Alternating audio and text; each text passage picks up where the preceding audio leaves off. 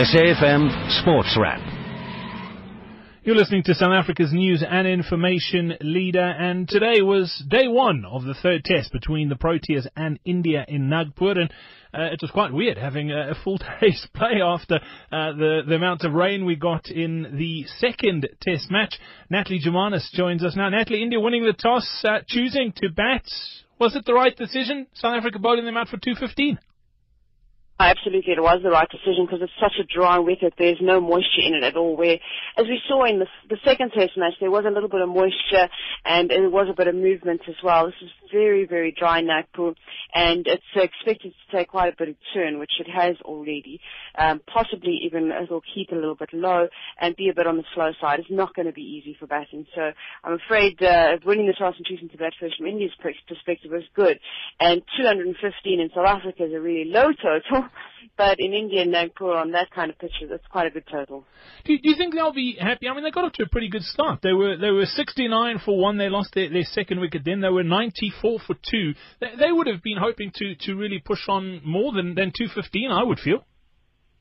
Well, I think that from their perspective, in terms of the start, they had a decent start because they were fifty without loss, as you said, and, and they looked okay at ninety-four for two, but it, it really is not an easy wicket to bat on at all. To get two hundred on this pitch is actually really good because South Africa, not being known, of course, for spinners, still had Simon Harmer picking up four for seventy-eight, and he bowled really well. He kept the runs down. He bowled, he bowled a couple of maidens in it as well. But South Africa actually, more than anything, used their seamers to good effect. And from India's perspective, obviously, their strength is in their spinners. And they have very, very good spinners. And South Africa, using mostly their seamers today, actually did the business. But India, with their spinners that they have, are going to make it even more difficult for South Africa to actually get close to that two hundred fifteen. Yeah, we'll get on to the way we started our innings in a moment, but Morne Morkel was pretty good up, up front. He, he has picked up a, a slight niggle. Is there any news on that? How serious is it? I mean, we've, gee, we're battling, obviously, Dale Steyn not playing because he's got that groin injury. The last thing we need is a, another one of our frontline bowlers out. Yeah, Morne Morkel has been struggling with this calf problem for, uh, I should say, quad problem for quite a while. And um, originally at the start of the test series, they were worried that he might not actually start the test series himself. So there has been a few issues for him. He seems to be in a bit of pain today and a bit of discomfort. And he did the right thing by going off, because once he felt a bit of discomfort, he went off, and that is good news. But by the looks of it, he probably will bowl in the second innings. So it looks like it's maybe just a slight niggle, and they can fortunately be able to get over over it as quickly as possible because, of course, injuries to Vernon Philander, who's out of the series completely, and now Dale Steyn, who we don't know if he's going to be fit for the final test match. It's, it's major problems from South Africa's point of view with regards to bowling. No doubt. Let's talk batting. South Africa had uh, a tough little pa- patch to, to see through to the close of play, nine overs. They ended up reaching eleven, but they lost two wickets. How crucial do you think that might be in, in, in the long run? Well, the one wicket is very crucial. Stempel Sale being the opening batsman is massive because obviously they would have liked an, a good opening partnership.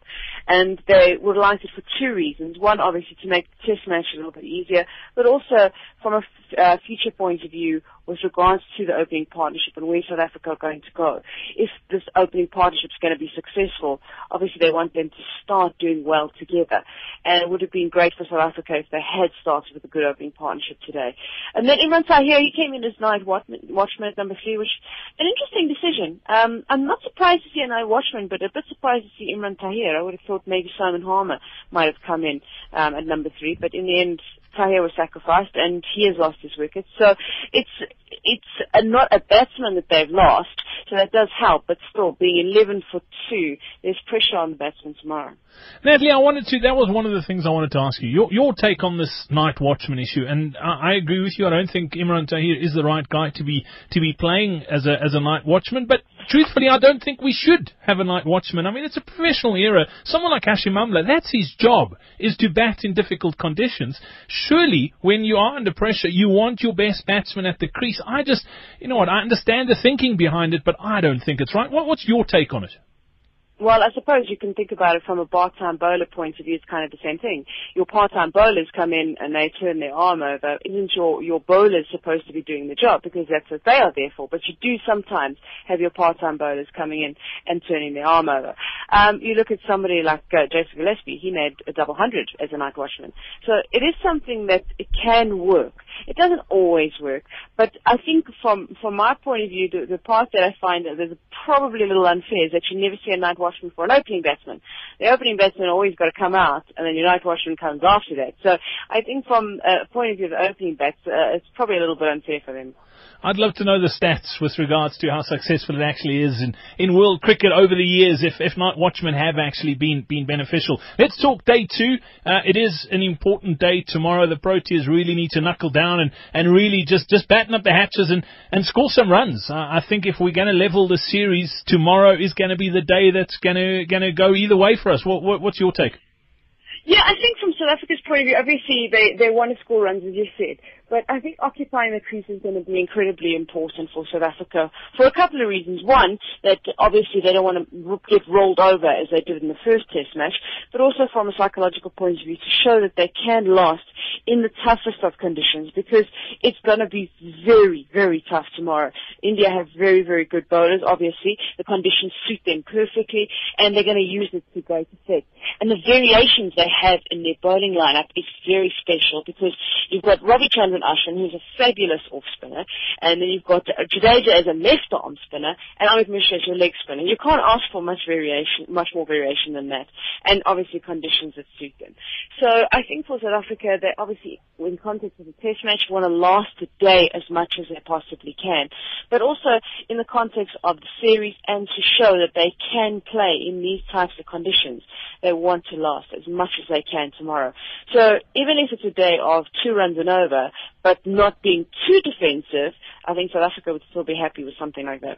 Yeah, I'm sure we will as well. And then just touching on uh, the test match that's starting in Australia tomorrow, I think it is, uh, the first day-night test match uh, in the history. Pink ball, what what uh, what do you think of that? It's going to be it's going to be interesting to watch, isn't it? Yeah, it starts actually on Friday, on Friday. the twenty-seventh. Yeah, and it's actually the anniversary of Philip Hughes' death as well. So it's obviously a very sad occasion in that respect.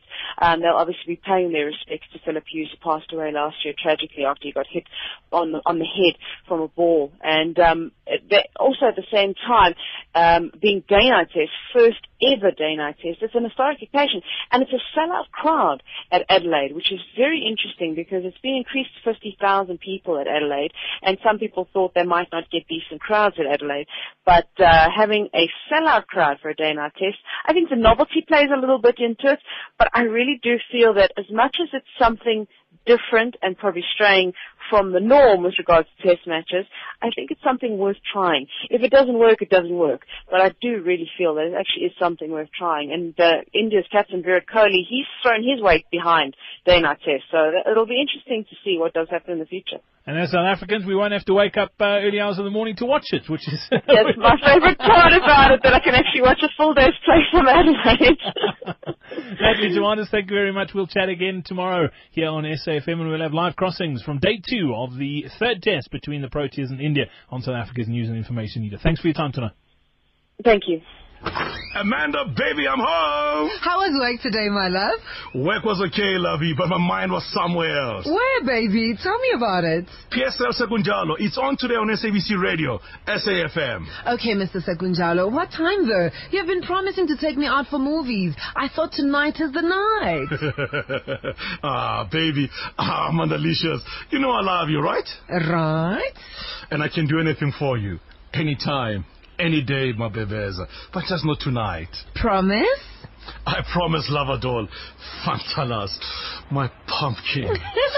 Segunjalo, baby.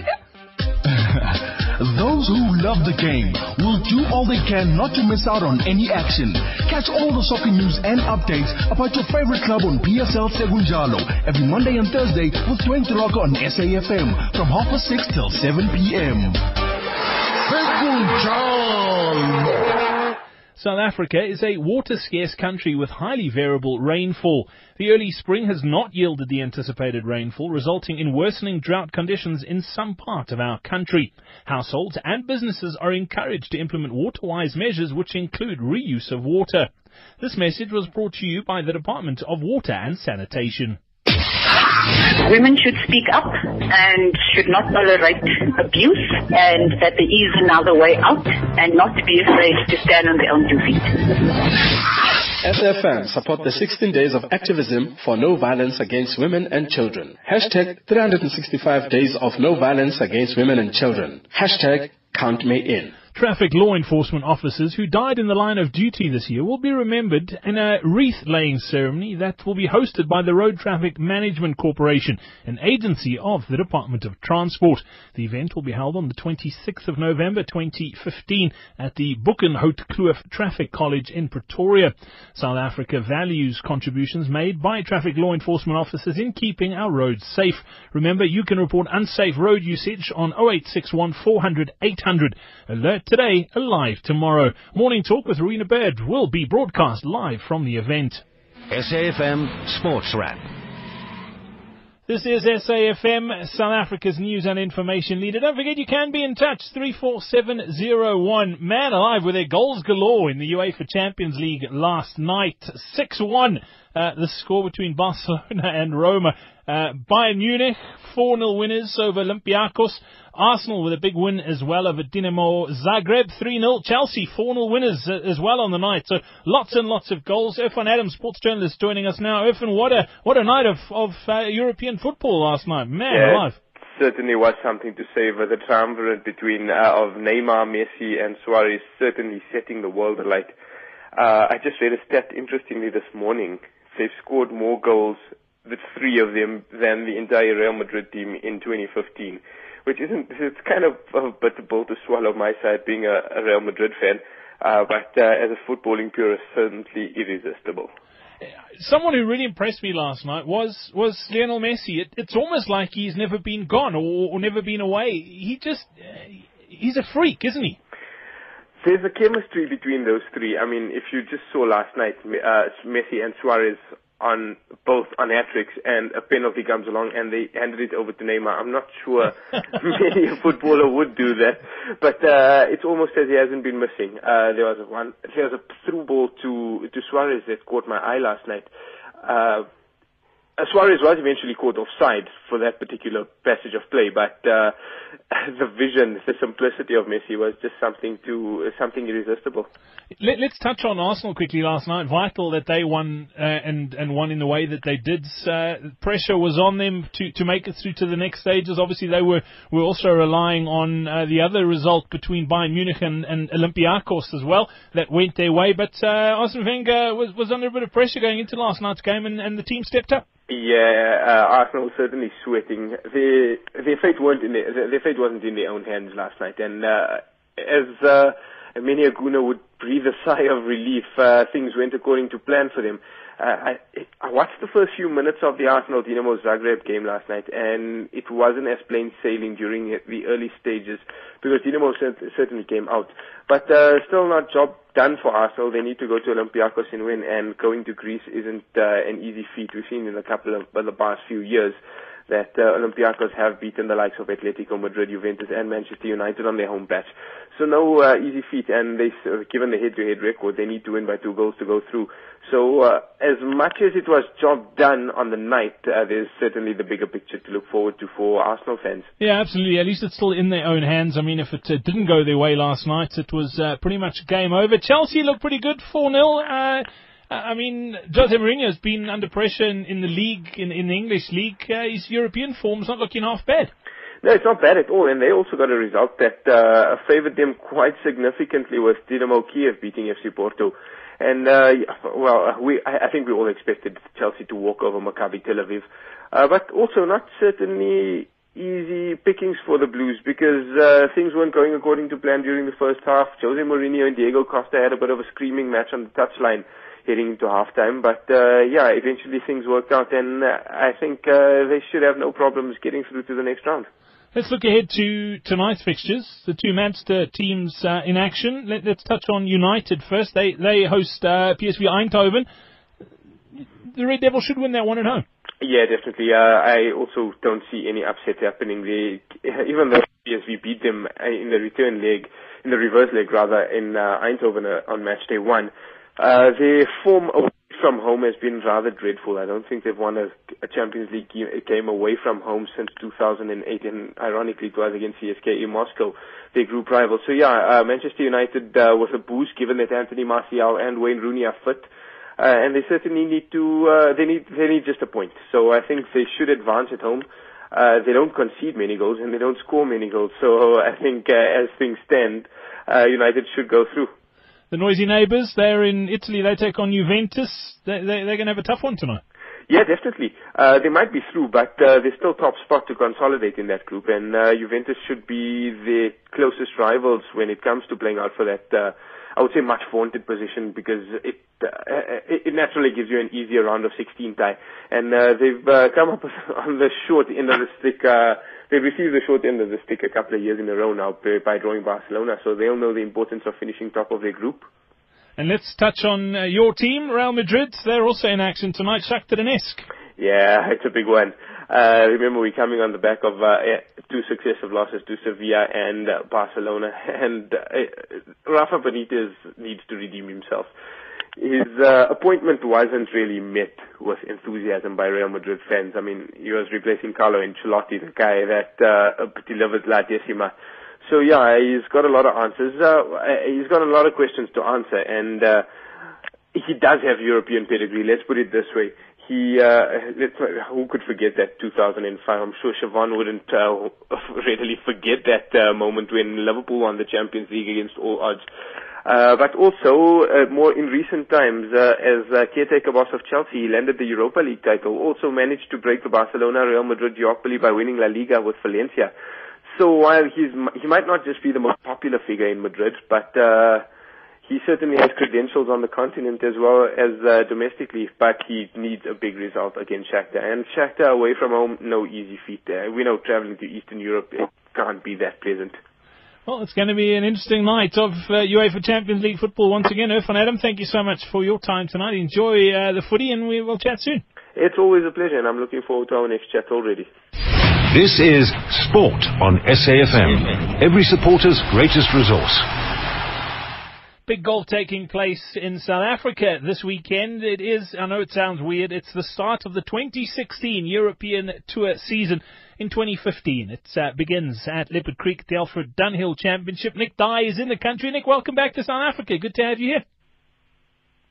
It's beautiful to be here, and it does sound weird. It feels weird because of leaving Dubai on Monday, getting here, and twenty sixteen suddenly starts um, just a matter of days after you've crowned Rory McIlroy as the new European number one.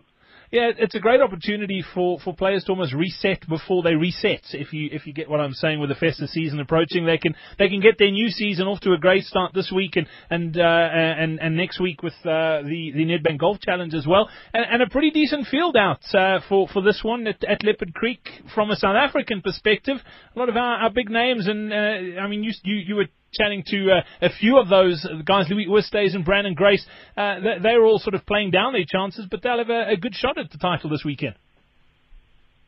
Yeah, I wouldn't say they're necessarily playing down the chances. Louis, potentially, because he hasn't quite delivered when he's played here. He's been second twice, uh, but always feels that he's looking out for Brandon Grace and, and Charles Russell. Clearly, Charles has won this tournament on three occasions. Brandon won it by seven strokes last year after starting with that magical sixty-two. And when you consider just how they played at the weekend in Dubai, with Grace in third, Schwartzel, his best performance for some time, in fourth spot, it's no wonder you don't really look that much farther than them. Uh, but there are plenty of players who have got a bit of pedigree, and you say about starting twenty sixteen and looking to get that kickstart before the festive season. There are guys that have come through Q School and Challenge Tour qualification, so they have an awful lot on their plate as well, looking to really get off to the head start. Nick, let's talk about the international threat, uh, the, the the foreign players who are here uh, that, that have a shot at, at winning this weekend. I suppose the key one has to be Lucas Bieligo, who, while he might not still be the most familiar character, he was the one who was chasing Brandon Grace last year, finished in some style on the third day to give himself an opportunity, and then really wrecked his chances on the final day. But he's learned from that. He had a, a little period where nothing would happen for his game, but the Dane has finished on top ten on so many occasions of late there is a chance that there's burnout, but he's actually determined that coming here, on the back of playing well for three of the four days, as a better player, he really feels that he can get amongst it this time round. And others who are obviously not familiar players, but there are guys like Ricardo Gouveia, who's a young Portuguese player, who's been winning left, right and centre on the Challenge Tour across the course of the season. When he did step up the grade to play at the Portugal Masters, really didn't perform. But he's in such good form, and anybody who's tended to come through the Challenge Tour rankings in their grand final or come through Q School, they do bring some form into this event. Nick, there's also, it's an opportunity to, to start your season off well, but there's also a spot at next week's Nedbank Golf Challenge up for grabs uh, this weekend. Which is superb, isn't it? It's the last staging of the Nedbank in its current formula, so a very limited and select field in such a prestigious environment. Next year it's going to be part of the final series, so obviously keeps its prestige, but it's um, it's less of the invitational element to it. There are seventy-eight players for, for next season, and so the emphasis and the the style, the nature of the championship will change. And you know an awful lot better than, than me just how the tournament is viewed, what its psyche is in this part of the world. And so for somebody to get a spot at Sun City next week is a huge bonus to, to doing well here. Yeah, it's not known as Africa's major for nothing. It's a, it's a great tournament, and the players love playing it too because they, they get treated like royalty off the course too. It's a it's a wonderful weekend uh, under the African sun. Nick Dye, thank you very much for that. We'll chat throughout the weekend from Leopard Creek as uh, you keep us updated over the next four days as to uh, who is in the lead and uh, who's doing what out on that gorgeous golf course at Leopard Creek. Thanks for your time this evening. And you're very welcome. The storm has made the um, the elements that much clearer today as well, though I think we've got forty-one degrees for tomorrow. a nice, a nice balmy day out in Mpumalanga, I think. Fantastic. We'll chat again tomorrow. Thanks for your time. Thank you. Thanks very much. The seventh Buyelekaya Music Festival returns to the Buffalo Park Cricket Stadium on the twentieth of December twenty fifteen. Performances by Kai Fisimenya, Eastern Cape, Zahara, Sandisa Maswai, Nati, Zonke, and Busiswa, with Mikasa, Jasper Nyovest, Ricky Rick, Lulu Cafe, and many more. Gates open at ten a.m. Tickets are two hundred from CompuTicket and fifty rand per cooler box. No glass bottles, no weapons, and no parcels. For V I P booking inquiries, please call oh eight two, eight eight two, one five two five. See you there. Don't forget to tune into the health update tomorrow at five past eleven. Proudly brought to you by MediClinic. Expertise you can trust.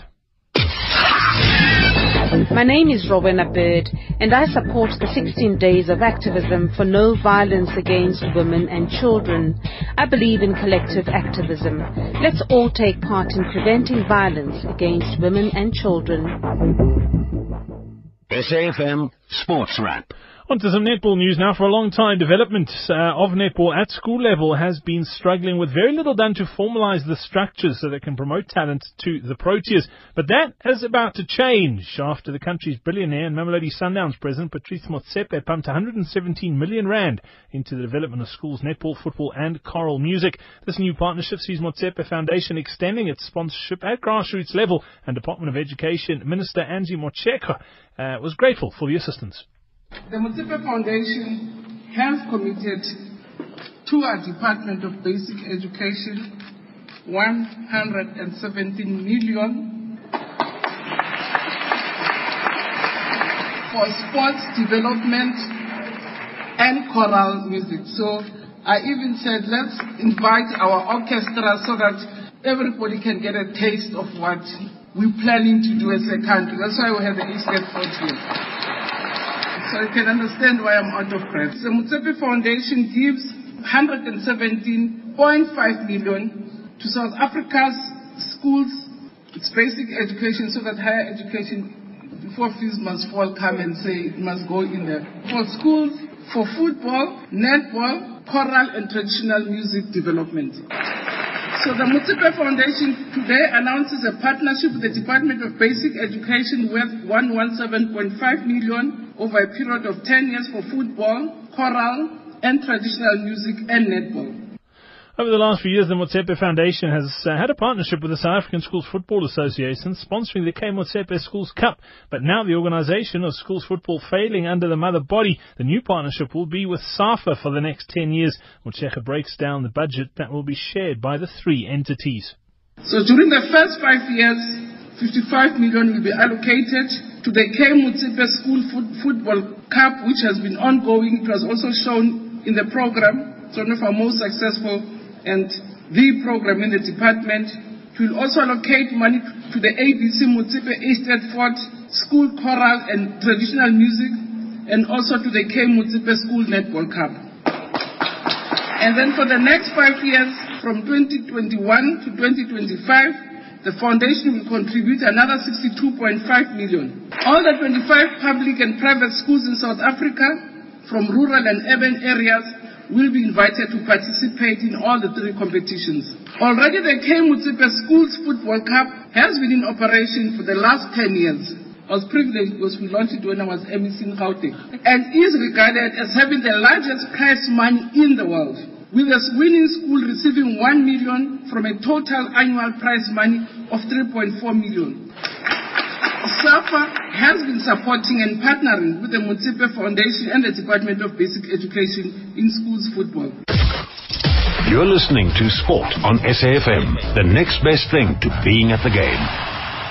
And that is just about it for S A F M Sports Wrap this evening. We'll be back again, or I'll be back again tomorrow afternoon on P M Live. The P S L radio show Segunjalo with Dwayne De Locker returns tomorrow evening at six thirty. Quick cricket update for you. The Knights, one hundred sixteen for the loss of three. Andre Russell heading back to the dugout. He scored eleven. They're up against the Lions at Senwes Park in Potchefstroom. Coming up on the other side of seven o'clock is uh, the Talk Shop with Nelly Maleo. And uh, right now, though, it is seven o'clock and Greg Host has your news.